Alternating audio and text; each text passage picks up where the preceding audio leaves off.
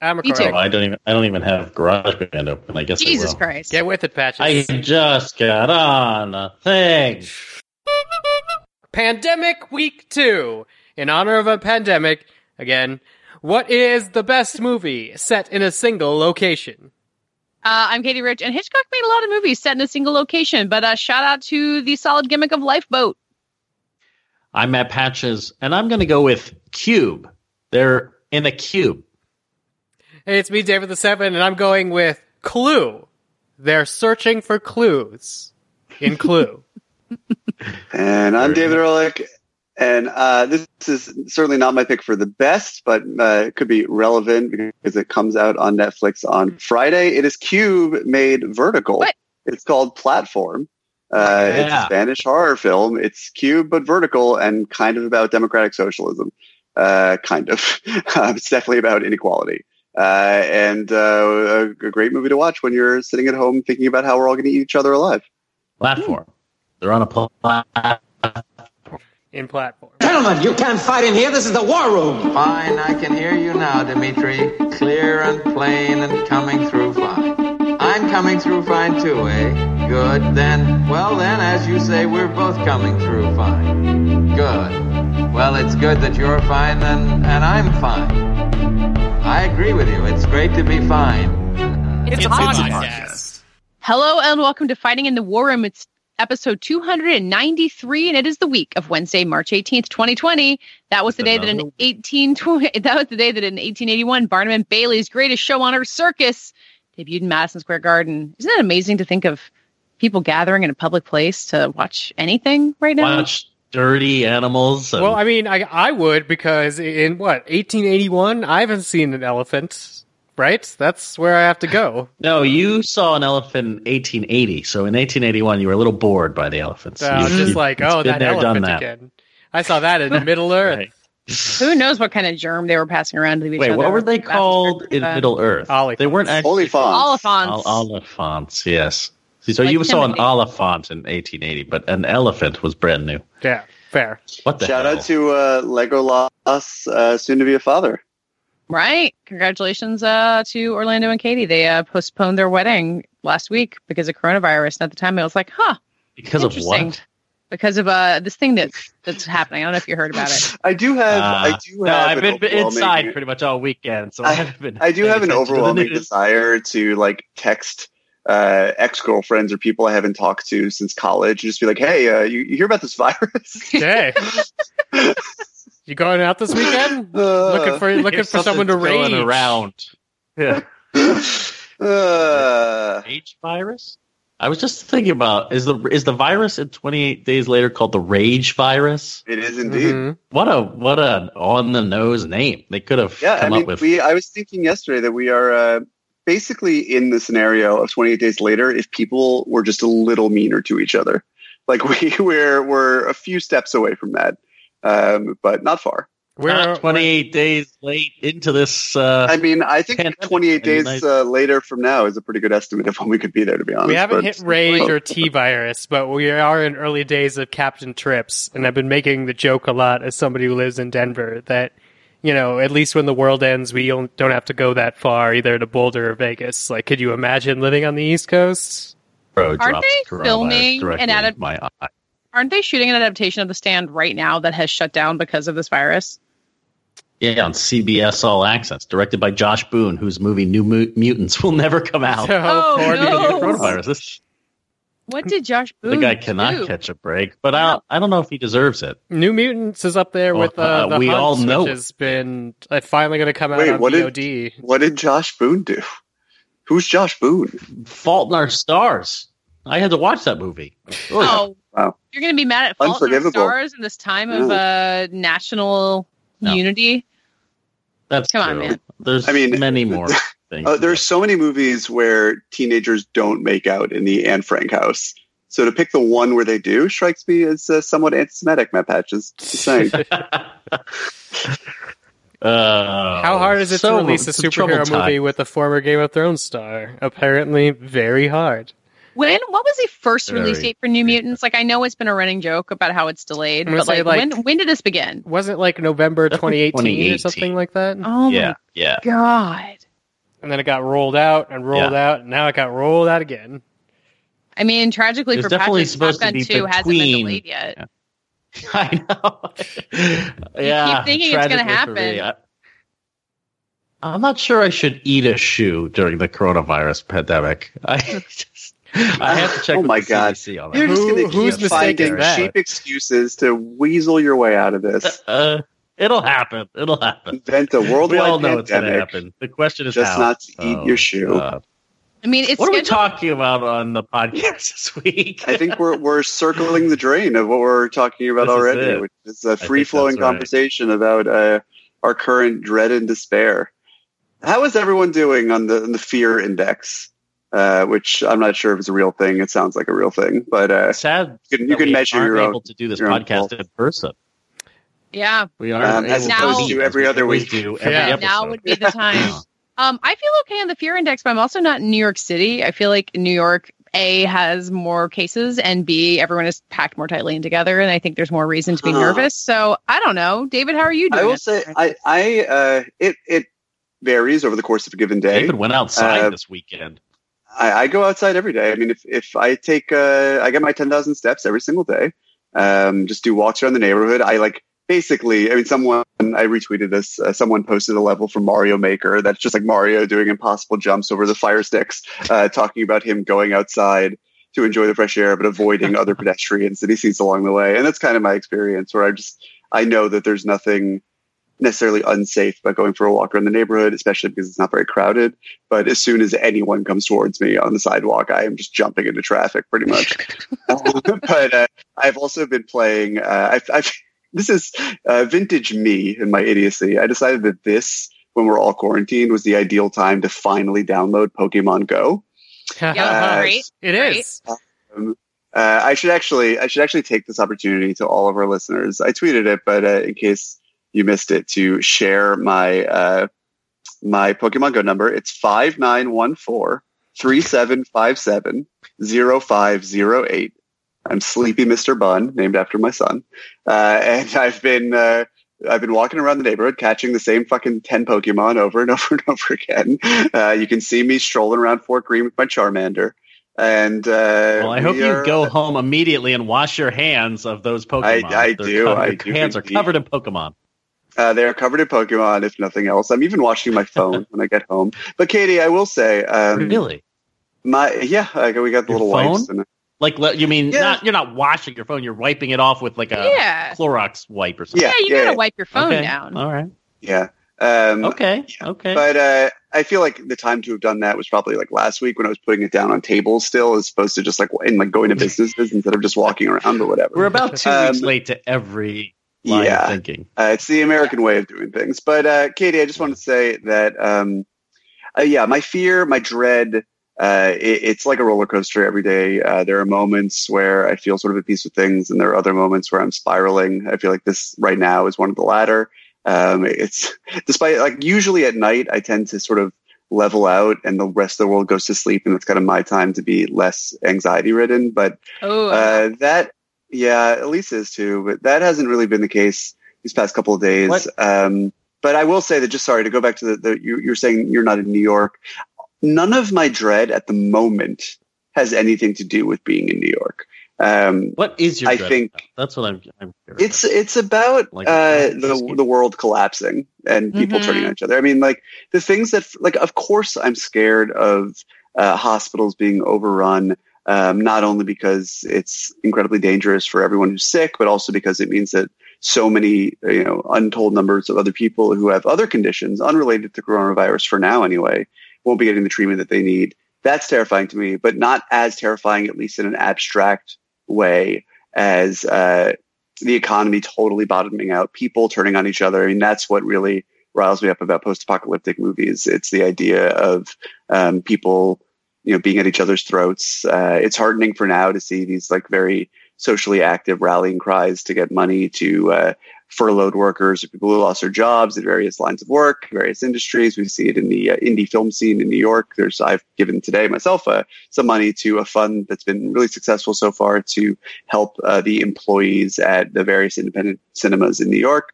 Uh, but uh, maybe Dave can find that and put that in the show notes. I don't know, but there are so many places to give. Uh, but uh, yeah, I mean, it's it's the panic buying, it's the uh, long term financial damage, it's the idea of people being paranoid against one another, turning one another. I think that's always been sort of an abstract fear of mine, and now is a little bit more elemental, just because I have a young child to protect, and I'm not necessarily the best protector in any capacity, physically, financially. So um, I need all the help I can get. Um, and uh, I don't know. I, I Do you uh, feel like you're like you're reaching this moment of test as a person, as a father, like as a human being, and wondering if you're up to the task of whatever's ahead of us? I feel like that moment may come in the not so distant future, like three or four months from now. But now I'm less worried about my individual capacity and more just about like the world, the fabric of our social order dissolving and me having to, I don't know, to rise to some sort of fictional occasion. But it's really just an amplification of my general fear for and anxiety for all people right now. I think on a personal note, um, as the hierarchy of needs sort of begins to deteriorate. It's like a couple weeks ago, I was like, "Oh no, is Cannes going to be canceled?" And now it's like I can't imagine, you know, possibly going to Cannes um, in any sort. Yeah, of I haven't thought about Cannes because I re- like you know a week ago we were I think on this podcast we talked about like what if Cannes gets canceled and uh I haven't even thought about it since. Of course it's going to get canceled. Things are going to continue to scale up. But Is it going to get canceled? Yes. We'll find out on April Let- 15th. But uh, it, Cannes doesn't seem to want to cancel it, so No, but France is also like closing their borders, so I imagine I mean- they are taking the seri- situation more seriously than they were were last. yeah, week. closing their borders from Netflix. I worry a lot about uh, supply chain stuff, which seems silly. Maybe um, I worry about you know I'm someone the who most, that's the most terrifying. uh, I um, may not be able to get next month. I don't know. That really keeps me up at night. Um, I there are people who are on more dire prescription medications who may have longer, uh, may have refills or may have greater stores of their supplies, but um, need the pills more urgently. And then that's just one subset of pills. I mean, and one subset of uh, supplies rather. There are so many other things that we need. And while um, I'm heartened by the messages from uh, America's food stores and, and food suppliers that we have supplies for now, and that when you go to a Costco, as I want to hear about Katey's recent trip or her trip today to her local Um, you know, you see that they're out of so many things. But uh, more often than not in these places, maybe not in your Costco's and Trader Joe's where people make a beeline to, but in the other markets, um, it, they are just it's just a resupply issue. They they are out at night and they restock overnight, and then they run through everything they have the next day, but that they still actually have uh, access to the food that they need and then the other supplies. Um, and I just I will really uh, begin to fray when that changes. If that changes. If that, uh, thank you. If that changes.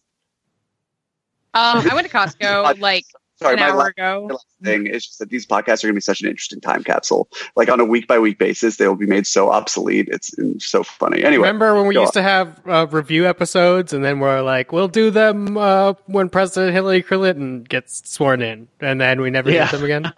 Well, we should never promise anything with that contingency again. I do not remember that particular promise, and I resent that you do. Katey, how was your trip to Costco? It was fine. Costco, I mean, Costco was weird because there were all these signs up about the things that they do and don't have, and you can see all the like efforts they made helpful. for crowd control today. It was helpful. Um, they were out. Let me here. I'll pull up the picture on my phone of the things that they were out of. Uh, they were out of I remember. Clorox bleach, canned chicken, clo- uh, baby wipes, Kleenex, rotisserie chicken, uh, eggs for some reason, um, toilet paper. Go figure. I Um, saw a woman at my local grocery store just hoarding eggs. She was she must have bought like 12 cartons of eggs. And then I later read that and I think this is just kind of blowing up, but you can freeze eggs. You can crack eggs and put them in huh? uh, ice cube crack them? trays and freeze them. What? Yeah, you well yeah, you you break them and, and put the part that you would eat into the ice cube trays and then freeze them as ice cubes and then put them in bags. Wow. It I, mean, I bought a bunch of hot wild. dogs. playing- I'm not at that level of apocalypse prepping, but No, I like. I don't uh, feel the bleak. need. I don't feel a strong need to hoard groceries. I mean, we have a we have plenty to last us. Like if we needed to live off of dried beans, we'd be fine. Um, and but Costco was kind of quiet. Like there were, I didn't really wait in line. I went like a half an hour before it closed. I have, I have total faith in the social fabric of grocery stores. If only because like in Italy, the grocery stores have remained stocked and like calm, and people are going about their business. Yeah. I read like a someone had a Pasta's Twitter cool. thread. I would love to find this thread again from someone who lived in Hong Kong, where um, I believe they did a lot of extreme social distancing and have now kind of gotten out of it because the epidemic has slowed down there. And I found it like this very encouraging dispatch from the future where they were like, "Yeah, we had to stay apart. We washed our hands a lot. It sucked for a while, but we got past it. Oh, and here's Yeah, how you're." but going as Hong well." Kong Emphasis on the extreme, where right? We are now. I don't Yeah. believe. No, I mean, no. Hong Kong is full of more sensible people than in America. Uh, they were more extreme about it, and yeah, I think they they are. Um, you know, it got worse there than it will than it has here. I don't have any like. I don't have any sense that it's going to get better from here. Like I'm fully aware that it's only going to get worse, but I am. I'm not that worried say that about myself getting it on, a Monday. Monday. Yeah, and like la- as of last Monday, Uh, on Monday, was- March sixteenth, twenty Yeah. And Yeah, as of who last knows Monday, I was trying to like goes out. make plans for last weekend, um, like which is just how fast things happen. So I don't know, but maybe it's the privilege of like being in a house with a basement and a yard where I can like take my kids out. I mean, honestly, the thing that I'm freaked out the most about is having to take care of my kids every day, all day for I don't know, two months. Like I have no I- I mean, idea. I, how Because are you your going mental to, state of like surviving that? I have no idea. gonna have Like, to work. Juggling Yeah. burden. You gotta you gotta work, and Yeah. patches is a problem that I'm sure you're gonna have as well. I mean, I feel really lucky that well, first of all, I was scheduled already to take another month of paternity leave off starting uh, this Friday, which I'm gonna do, uh, um, which is ended up being pretty good timing. That's great. But uh, um, New York paid family leave, you know, it's uh, uh, it's something. But um, but you know, my my kid is also at a perfect age for this, where uh, we are still breastfeeding him, so he uh, doesn't. We don't need to shop for him. He's not another mouth to feed in the traditional sense, anyway. Um, and he's also not mobile yet. He's rolling over and making really funny faces, but he's not crawling around. I mean, it's like kind of in the sweet spot. But Katey, how are you Yeah. going to work with two kids who are uh, Uh, both uh, handfuls? Yeah, I mean, there's two of us here. We're going to use screens as best we can. Like, I've been, you know, I did a conference call while walking around in the front yard with Sam, the one year old who just like wants to walk around all the time. Um, it's it's less about like trying to balance work. Like, I, everyone I work with kind of gets it. I work with other, other parents. Um, everyone's kind of doing what they can. It's more that I just like I don't want to spend my day every single day. I want the time away from them. Like you kind of need that balance. And like David, I don't know if you've hit this yet in parenthood patches. I'm sure you have, or like the ability to be in the world not as a parent is really important. And I feel like I'm losing that. And I'm not sure. That's where my Pokemon Go time comes in. um, but yeah, I, I, yeah, I've been working. we should also. I think it, I think it. We should say that we're that we're also living like the privileged timeline of, of this. course, like of course. even while we feel the burden, it's like at least my company is like, do you, parents, do you need time off? Take it off, uh, or Yeah. do you need to like organize yourself in a, in a different way? Talk to your reports or talk to your managers and make sure it all works out. And like we're in a, I, I feel like I'm in a very privileged position It's- to have my two year old at home for me potentially for like two weeks to three months um, and not know what's going to happen and not work the same kind of schedule I was two weeks ago. Also, ah, this has happened so quickly. like it's wild how the world has turned upside No down. one- no one could why this sucks so ago. hard.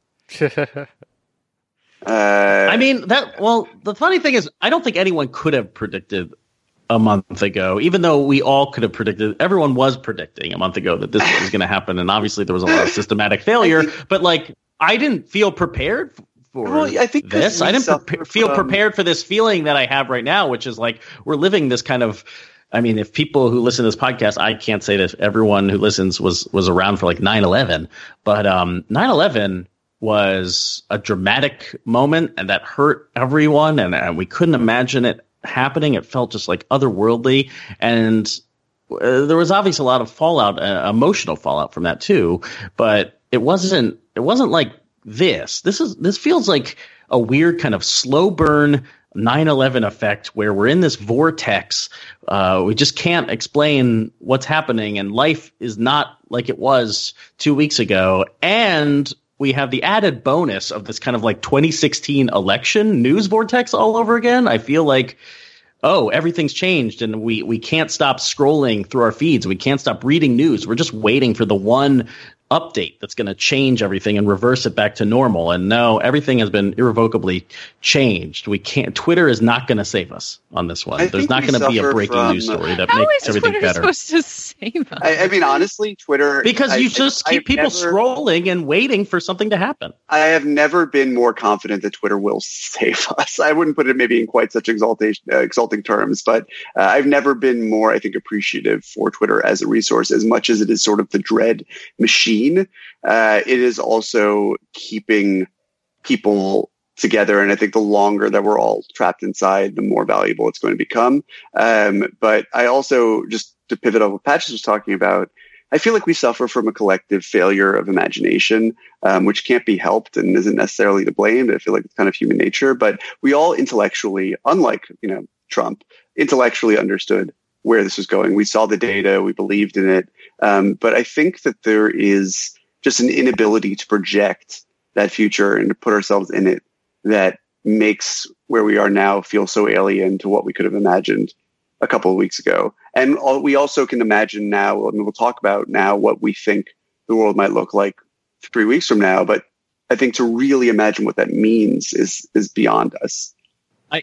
I tweeted something over the weekend that I, I'm just I keep thinking about and I keep mulling over, and I wonder if people have reactions here or if they have examples to uh, in their own lives feeling this way. But I I feel like there, and I don't have an answer to why, but I feel like there's something wrong about the way we teach history in this country or this world where we tell people what happened in the past and it feels totally disconnected. It didn't really Yeah. happen. It's in a book or it happened like this is, it's almost like reading fiction. Like here was World War II. Uh, it really happened. There was mass genocide and uh, we sent troops over and millions of people died. Um, and, and, we have no sense there's no gravity to when we learn about these major historical events.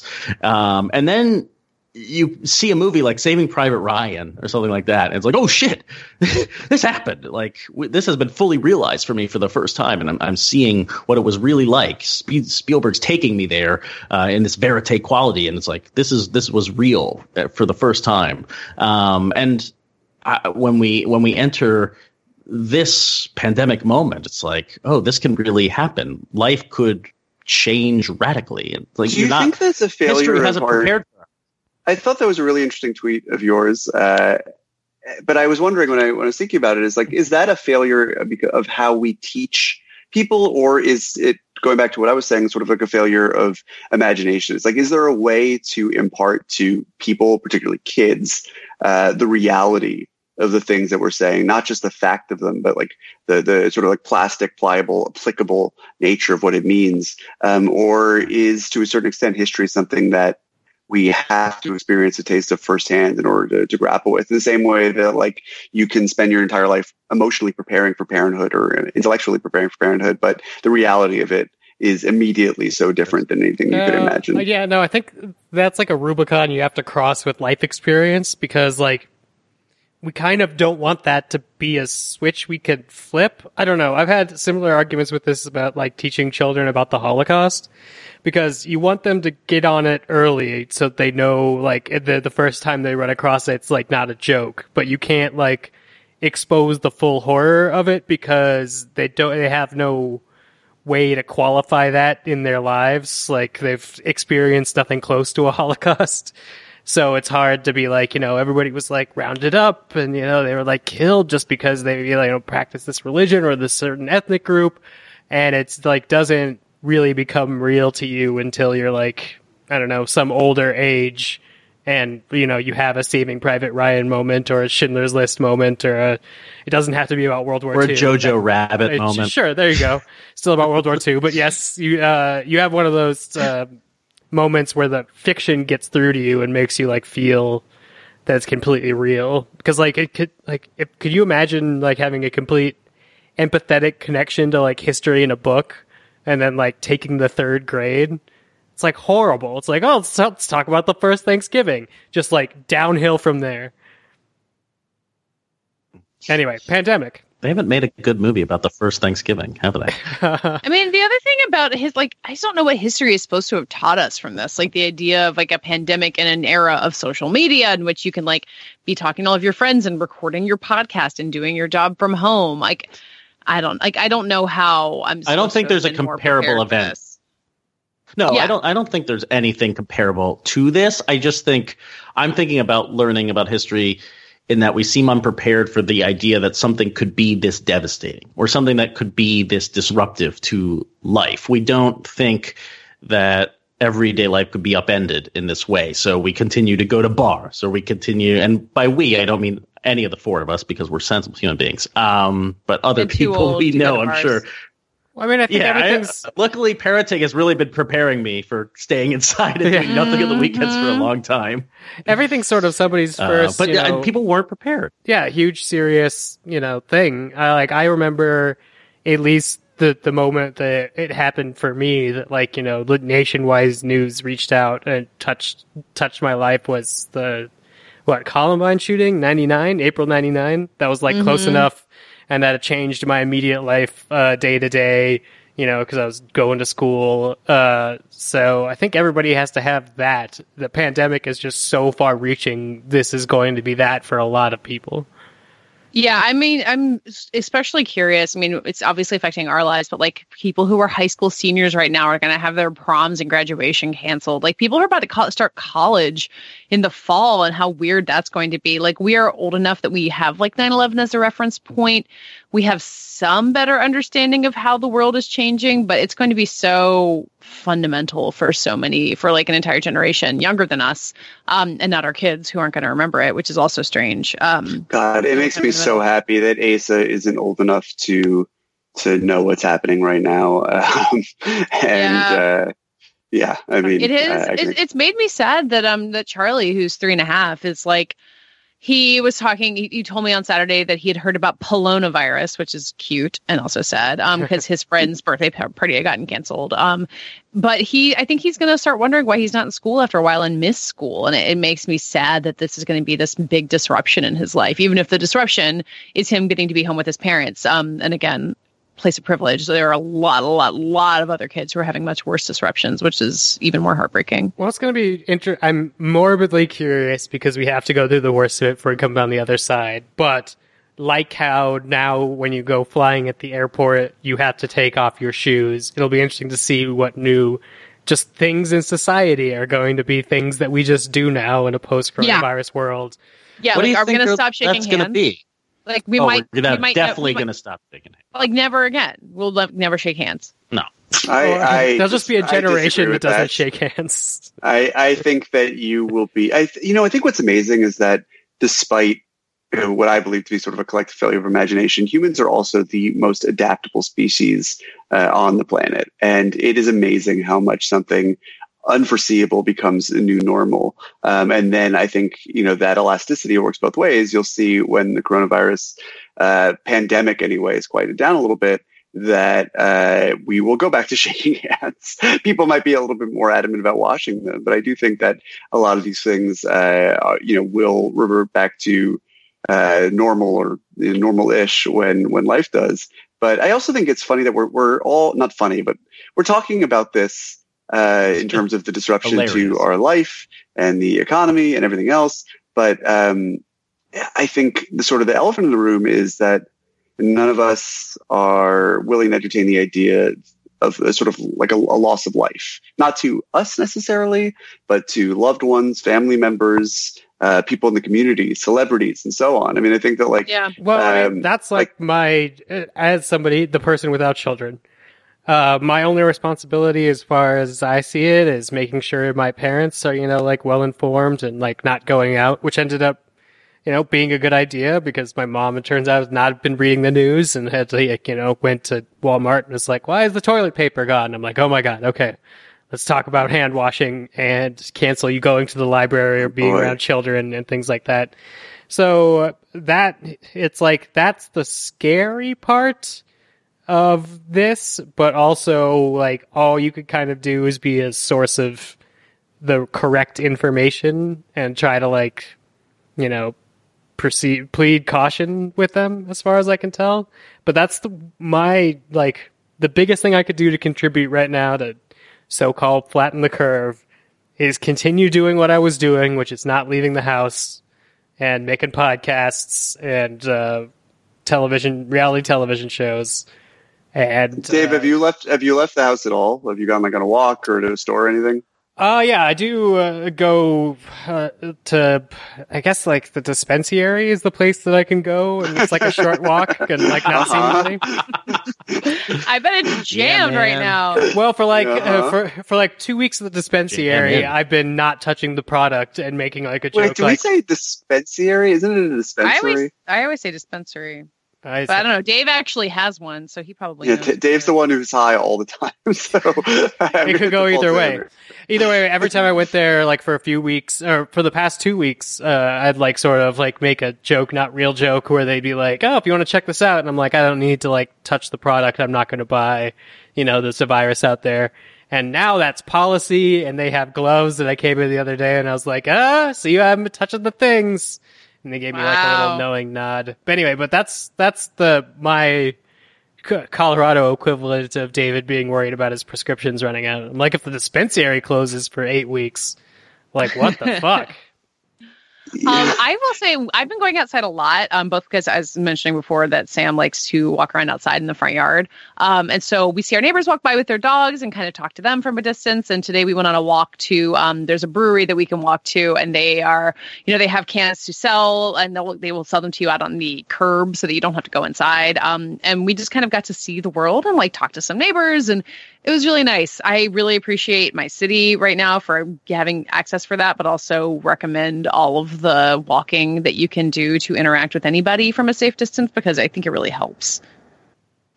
Yeah. Um, did what do you guys think about uh, the studios putting Universal in particular had Oh. announced today they're Yeah. putting some of the movies. Yeah, the I wanted to ask if on one of the- Movies. Is Now- one of the changes going to be that movie theaters don't exist when this is all over? No, see, see, I here's my take on this to kick off this part of the conversation. I uh, movie theaters may not exist anymore, but I think that has nothing to do with this. If movie theaters don't exist anymore, it's because uh, they go out of business uh, because they have no kind of bailout when they are shut for the next few months. Uh, but I think it is very funny that people took the announcement that Universal was going to be releasing Trolls World Tour direct to streaming and decided that uh, the theatrical experience, as we know it, was dead. Uh, and um, uh, Trolls Trolls World Tour, uh, not a real movie. I think uh, it's kind of disingenuous to suggest that it's the same as like Marvel and Disney putting Black Widow uh, on streaming and missing out on all that sweet, sweet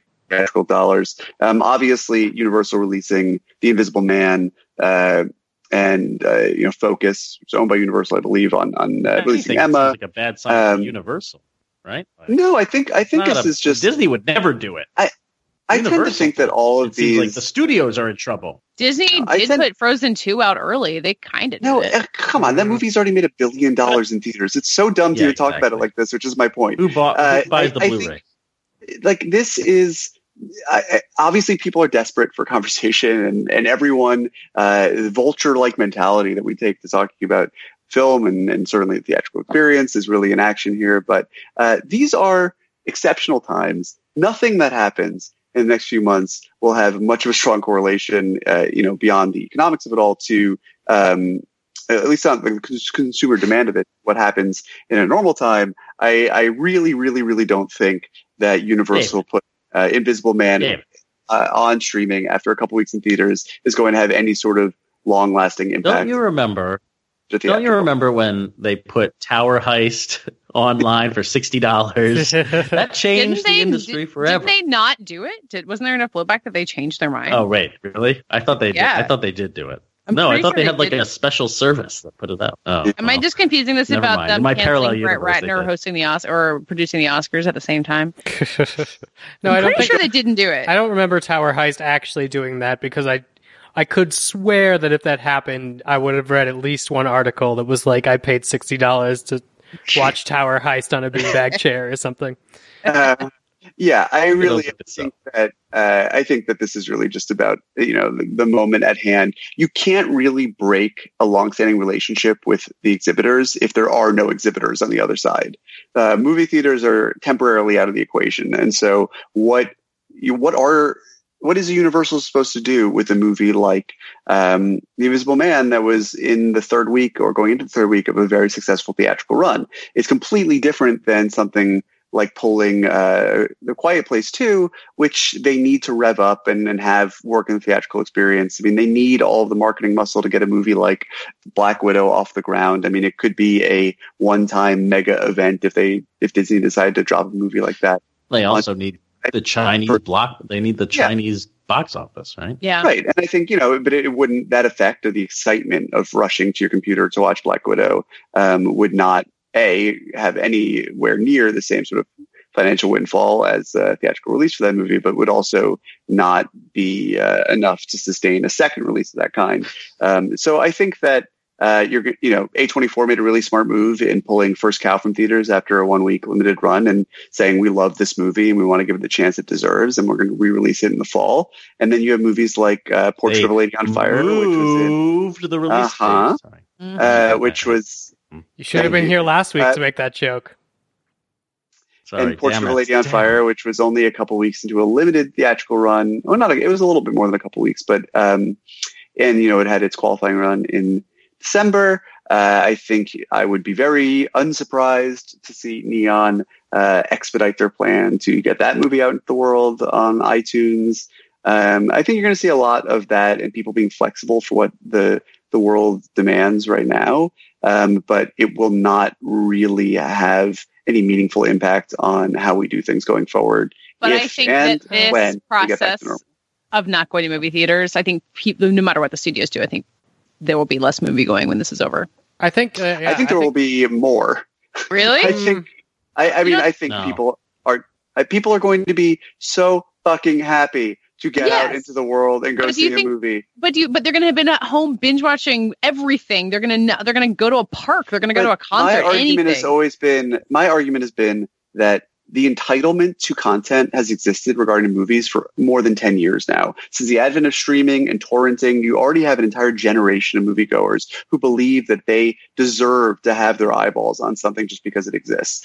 I think the reason that the theatrical market continues to exist and continues to do reasonably well, um, you know, despite claims that you know, ticket sales are, are down year on year, is that people want to go to the movies. It is not a matter of convenience; it is a matter of inconvenience. They want the experience. It's a completely different categorical phenomenon. And uh, I think that even if you released major movies day and date, you would still see movie theaters full. Not that I would recommend them doing that, because I think that theatrical needs to exist as a uh, advertising platform for the eventual streaming release. But this is the dynamic we already have.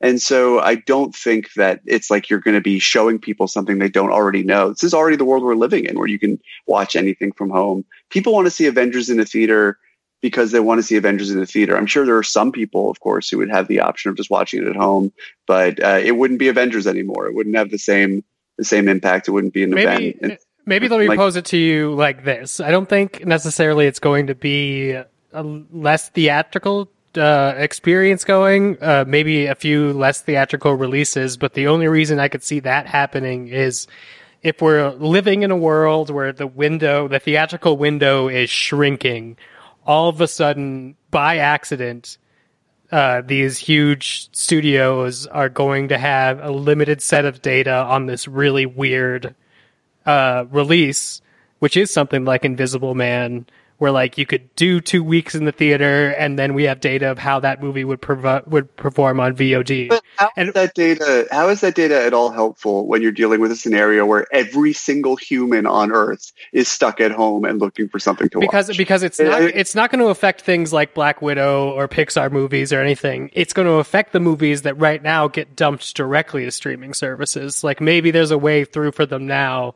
It's just right now that there isn't any because they're dumb businesses and they, they need data to show that something's viable.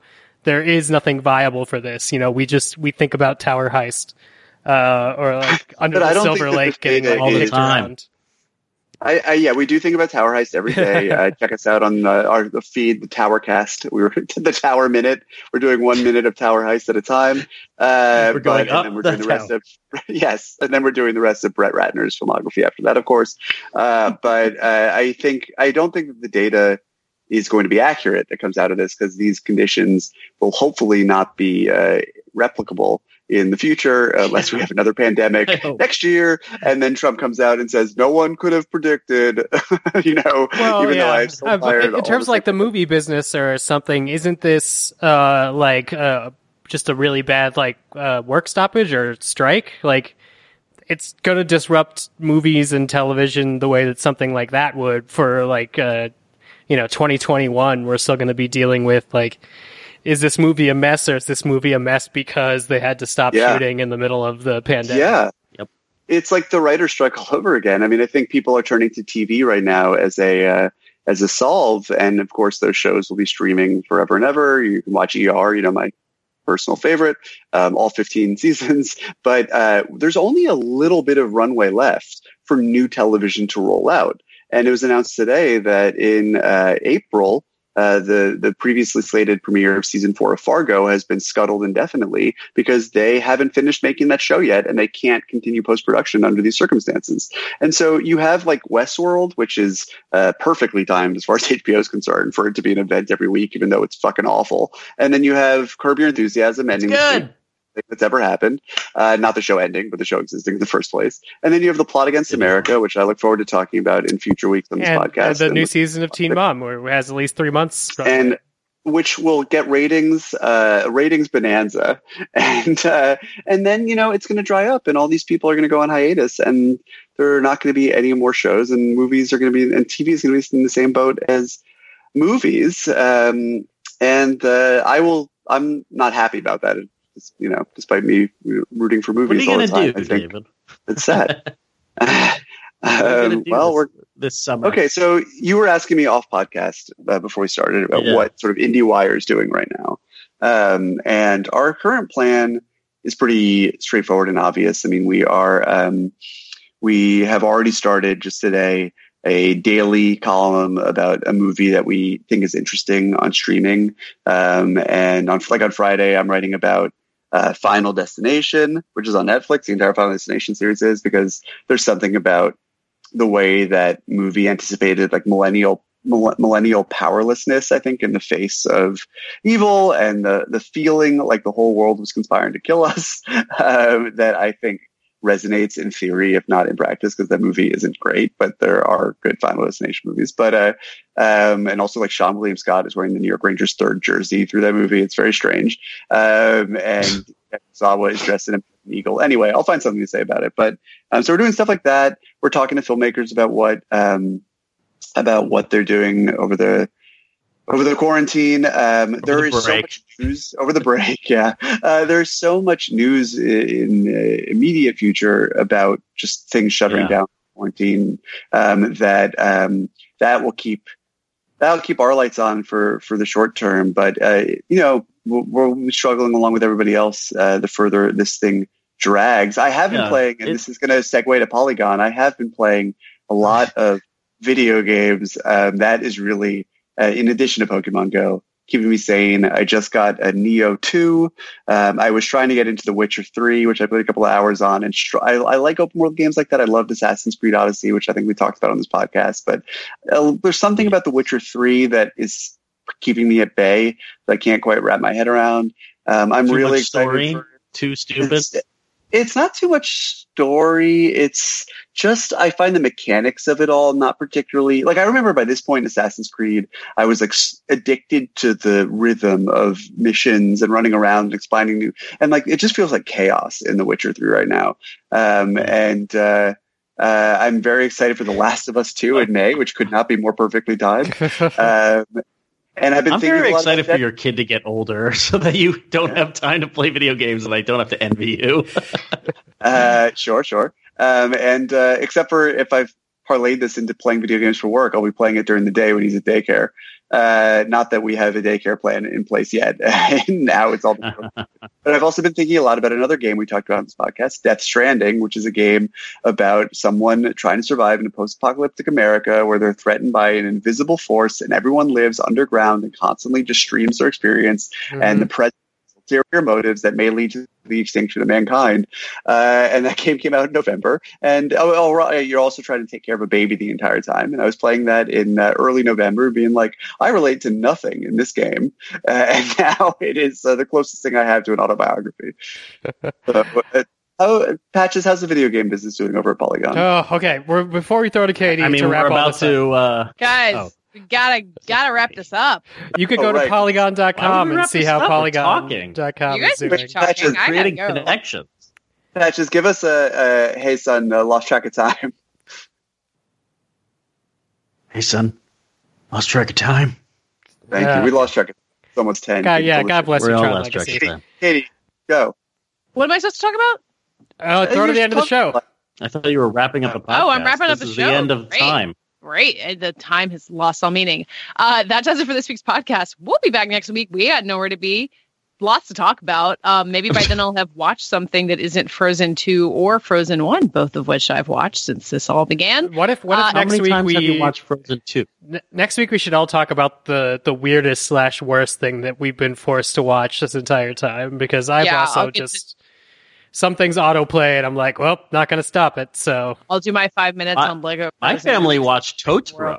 yeah, see, look, Good My daughter just sat- for you. you know what? You know what actually could potentially get better uh, during this entire lockdown is our podcast about media. Yeah. Okay. In the meantime, tell the people who you are. I'm Matt Patches, senior editor at Polygon.com. I'm on Twitter at Mr. Patches. We have a website, fightingintheroom.com, where you can listen to the episodes. You can share them with friends who are locked in their apartments or their houses, quarantined, um, and you can share your own anecdotes from from inside the the throes of the coronavirus. I'm David Ehrlich. You can find me uh, on Twitter, David Ehrlich, uh, on IndieWire, and also in my apartment where I am uh, eating entire loaves of bread on a daily basis.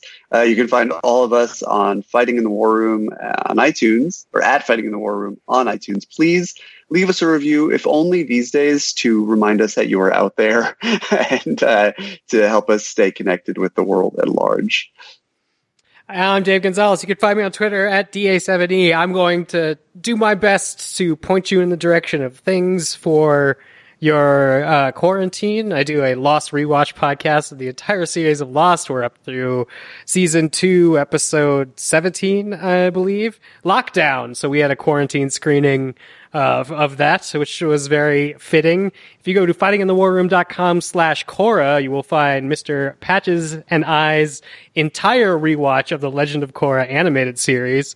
If you want a podcast to go along with that, if you go to podcast time, tumblr.com you will find a short series of podcasts about the first season of adventure time that patches and i also did Oh if you go God. to fightinginthewarroom.com slash i lost the filler you will find our lost podcast which is yet another series of things about lost to do and if you go to fightinginthewarroom.com there are our legacy feeds two volumes of that each of which contains at least 150 episodes of our podcast that's all the content I could give to you, but it's a lot. Please check some out. Uh, and I'm Katey Rich. You can find me uh, at vanityfair.com on the Little Gold Men podcast, which is also still at it. Um, and uh, we, we're talking about the plot against America this week, which is a new TV show that hasn't been postponed and uh, is worth watching. I think we might talk about that here next week. Um, you can find me on Twitter at K A T E Y R I C H. And we're all on Twitter at F I T W R, where you can tell us about your quarantine viewing or answer this week's lightning round question, which was. In honor of a pandemic again, what is the best movie set in a single location? Thanks for listening, and we'll be back talking to you next week. Wash your hands. Wash your hands. Bum